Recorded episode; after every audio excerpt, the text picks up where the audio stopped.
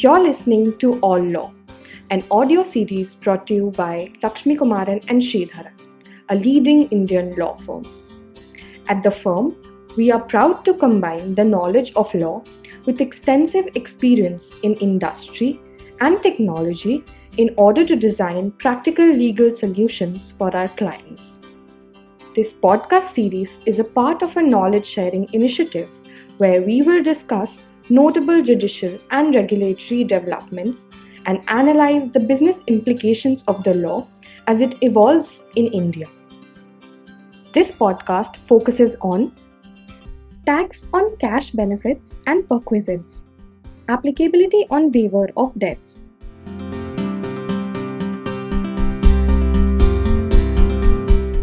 Every year, the announcement of the Union Budget is eagerly awaited as one of the key tax policy events in India. This year was no different. Amongst various tax amendment proposals announced this year, proposal for taxing cash benefits and perquisites is likely to have a wide-reaching impact on the taxpayers, especially in the context of waiver of debts due from a corporate debtor. More than the corporate debtor, the amendment may prove to be burdensome for the lender, waiving such debts due to withholding tax liability imposed upon such lender. This podcast aims to discuss the proposed amendment and its impact in the context of waiver of debt.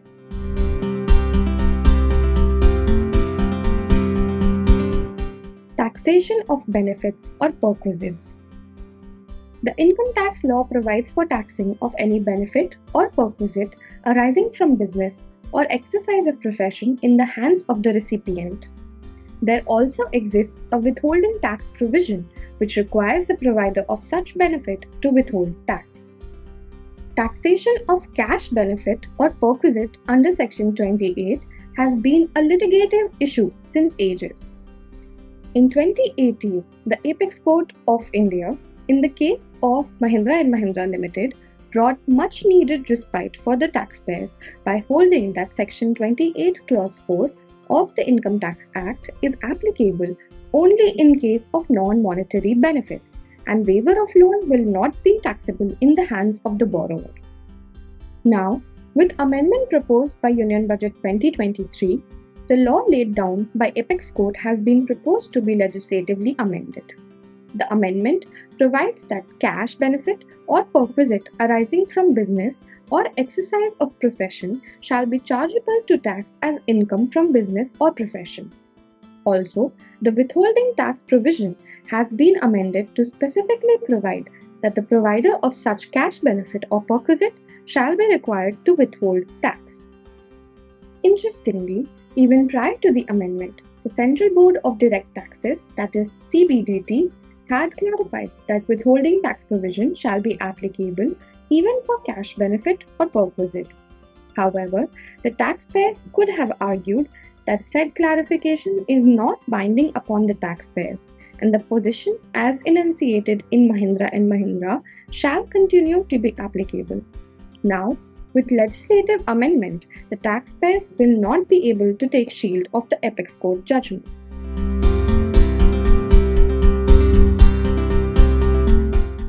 Impact of amendment on waiver of trading liabilities. In case a taxpayer had claimed a particular liability as an expense or loss in any prior year, and subsequently the taxpayer receives benefit by way of cessation or remission of said liability, the said benefit is already chargeable to tax under Section 41 of the Income Tax Act. However, Earlier, the taxpayers could have taken a position that the provider of such benefit shall not be required to withhold tax under Section 194R of the Income Tax Act. Now, with the amendment, the creditor waiving the debt may be under obligation to withhold tax under Section 194R at the rate of 10% of such waiver. The same may result in increased burden for the creditor. Apart from suffering a loss due to non recovery of debts, the creditor may also be required to bear the withholding tax liability, as the creditor may not be able to recover the said TDS amount from the debtor. The problem is acute in cases where proceedings have been initiated against the corporate debtor under the Insolvency and Bankruptcy Code, as the amount of tax withheld will surely not be recoverable from the corporate debtor owing to ill financial health.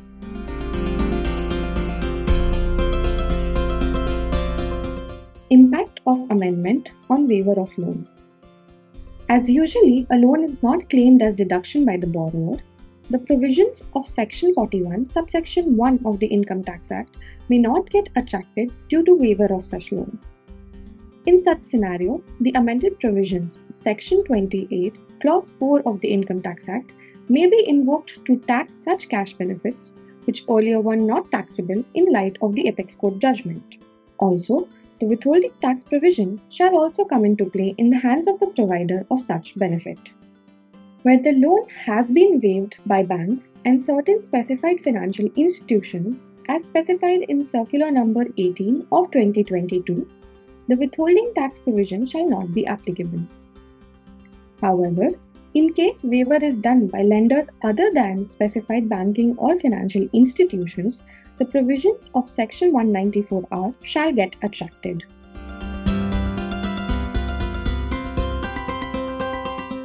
potential arguments for non-applicability of Section 194R.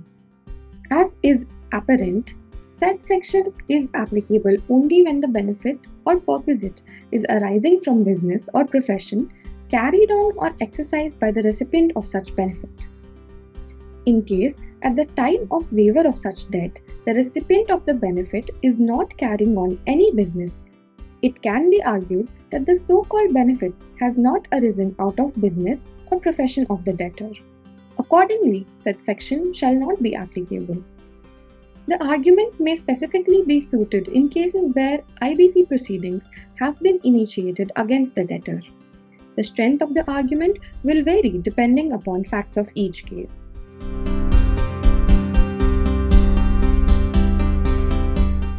Conclusion in the context of waiver of debt or loan, the amendment proposed by Budget 2023 is like rubbing salt on the wound. Apart from taking a haircut on the funds lent, the lender may also be burdened to discharge withholding tax liability out of its own pocket. It is necessary that before enactment of the proposed amendment, suitable clarifications are issued to restrict the applicability of said provisions to certain scenarios. If not all, exemption should surely be granted for cases where debt is waived during IBC proceedings.